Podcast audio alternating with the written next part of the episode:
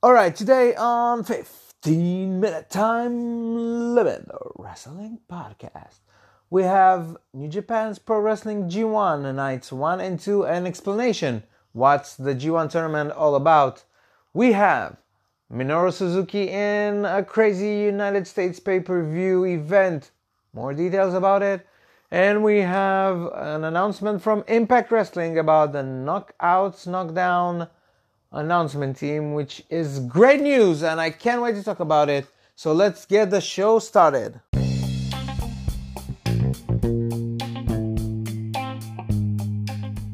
Welcome to 15 Minute Time Limit, the Wrestling Podcast.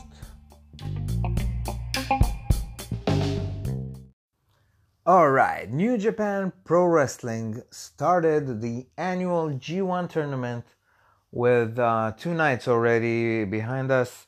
Um, I'm afraid I didn't see them yet. I don't have the time right now uh, to watch New Japan, but I will go over the results of the first two nights uh, one night for the A block, one night for B block. Um, just a quick uh, rundown of what the G1 tournament is.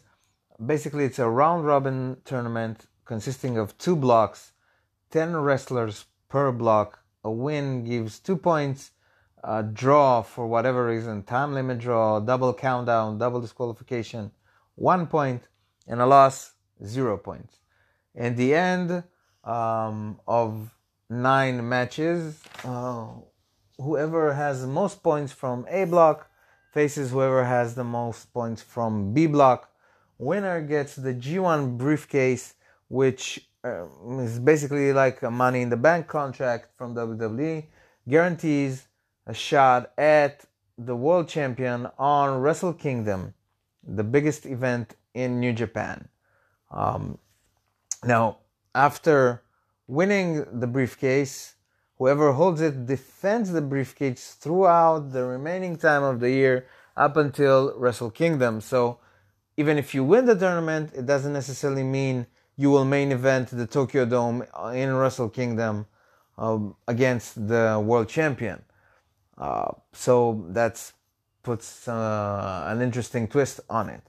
Uh, now that we set up the rules, let's go to night one with A block the results.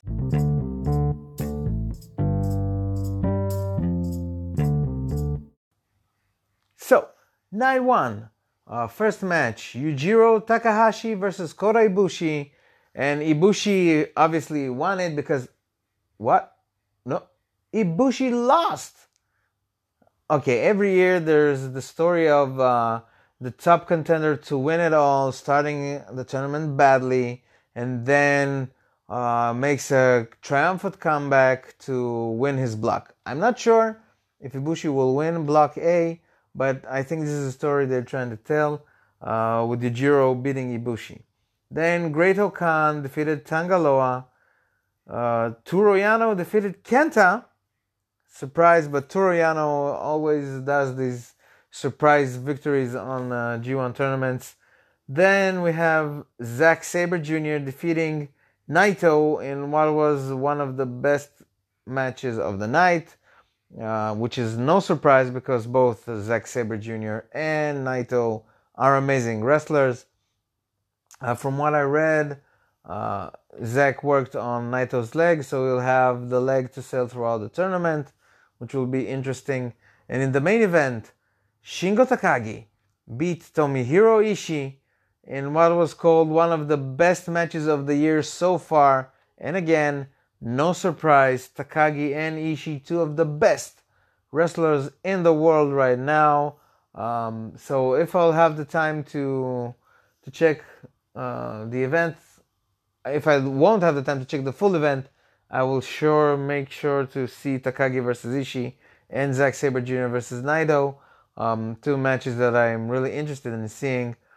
Uh, so right now we have Ishii, Naito, and Ibushi with zero points, whereas Yujiro Takahashi and Great-O-Khan and Toru Yano have two points. Um, this concludes uh, Block A and Night 1 of the G1 this year. Moving on to Night 2.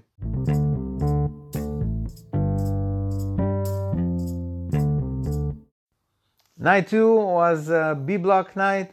I read online that a lot of people think B Block is weaker than uh, the A Block. In general, from uh, what I saw, it was a better night for general wrestling, but the match of the night was uh, on night one, the main event uh, between Takagi, Shingo Takagi, and Ishii. But let's move on to night two. Evil defeated Yoshihashi in the first match.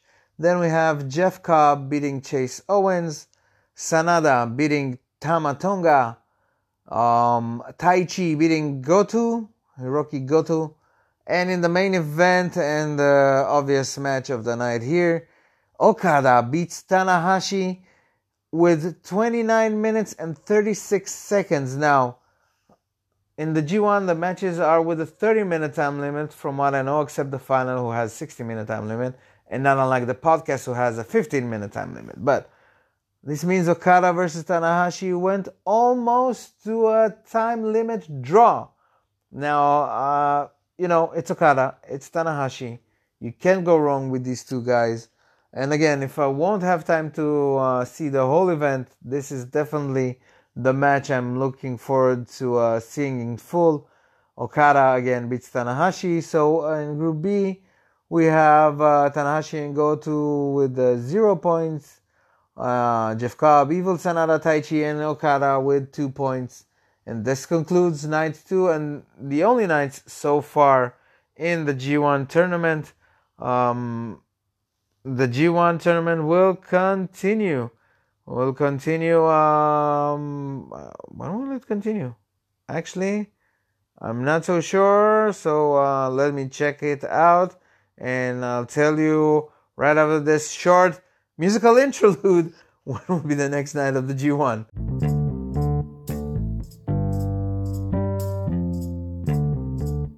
All right, so I checked it up for you.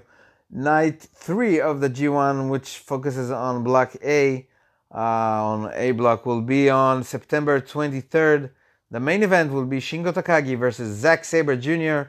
And the co-main event, Kota Ibushi versus Ishii. So we have two wrestlers with zero points in the semi-main event and the main event, two wrestlers with two points. One will uh, drop some points in this matchup. And then September 24th, on Friday, the second night of B Block, which will be main evented by uh, Okada versus Evil. Again, two wrestlers with two points in the semi-main event.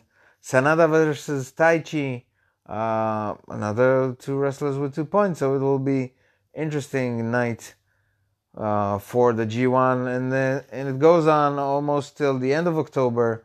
Uh, the G1, so it will be really interesting to see. Uh, October 21st is the finals of the G1. We'll keep you updated here on the podcast uh, about the G1 of New Japan Classic Tournament, the yearly most prestigious tournament in wrestling. Speaking of New Japan, Minoru Suzuki, one of the most famous Japanese wrestlers who also wrestled for New Japan, uh, was announced today to be uh, featured in Josh Barnett's Bloodsport 7 on October 22nd. Uh, he's a great fit. It's gonna be a wild event. Bloodsport, uh, for those of you who never saw uh, a Bloodsport event, you don't have any ring ropes. You can only win by pinning or submitting your opponent. Uh, the fights are tough and brutal and bloody. Uh, so if you're a fan of that kind of fights, you should definitely check out Bloodsport and Bloodsport 7 with Minoru Suzuki on October 22nd. That's right, one day after the G1 finishes. Uh, Suzuki is currently in the United States and not a part of the G1 climax. So it's going to be fun and hard hitting.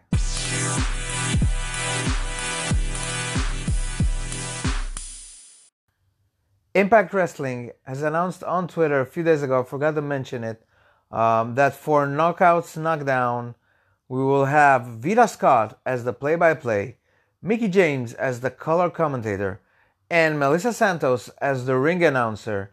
And I can tell you that I'm very, very happy with this announcement. It's gonna be great, the Knockout Knockdown. Now, it's already been taped. I didn't read the spoilers. I don't want to know the spoilers. Uh, so, no spoilers here, don't worry. Just what an amazing um, casting and announcement for Veda, for Mickie James, for Melissa Santos. Uh, great, great, great combination, and I'm I'm pretty sure Knockout SmackDown will uh, steal the show. It's gonna be a great show. Can't wait to see it. Um, Impact Wrestling is on a roll. Keep it up. All right, that's all the time for today. A sweet short episode, if you want. Um, don't forget to subscribe and keep on listening to us. You can also go to linktree slash 15 minute time limit. That's linktr.ee slash 15 minute time limit to see all the podcast platforms we're on, see social media links, and you can also share that link with your friends so they can go and listen to us as well. Thank you very much for listening. Uh, we'll see you tomorrow for a Raw review with a crazy matchup, the three on three between the Bloodline and the New Day and some other stuff. See you tomorrow.